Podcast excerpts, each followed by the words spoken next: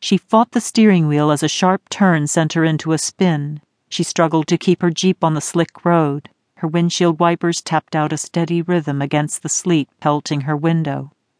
She couldn't see a thing. Why hadn't she waited until daylight to head to the cabin?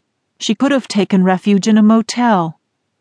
Driving while fatigue coated your limbs was never a good idea, yet the sense of urgency wouldn't leave her. The vehicle spun like the teacup ride at Disneyland. Lacey screamed and tightened her grip. Which way was she supposed to turn the wheel? She yanked to the right and slid. A truck loomed in front of her window. She screamed and wrestled harder with the wheel. Screeching filled the night before she crashed through a wooden fence. The seatbelt dug into her neck and chest. She shoved the airbag out of her way, coughing after inhaling the white powder it released. Several shoves with her shoulder against the crinkled door, and Lacey fell in the mud outside her car. She squinted to make out the truck she'd scraped against.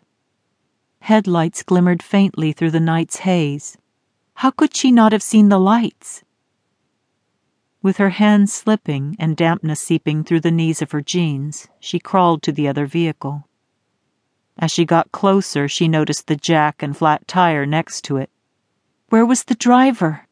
She hadn't hit him, had she? Please, God, no.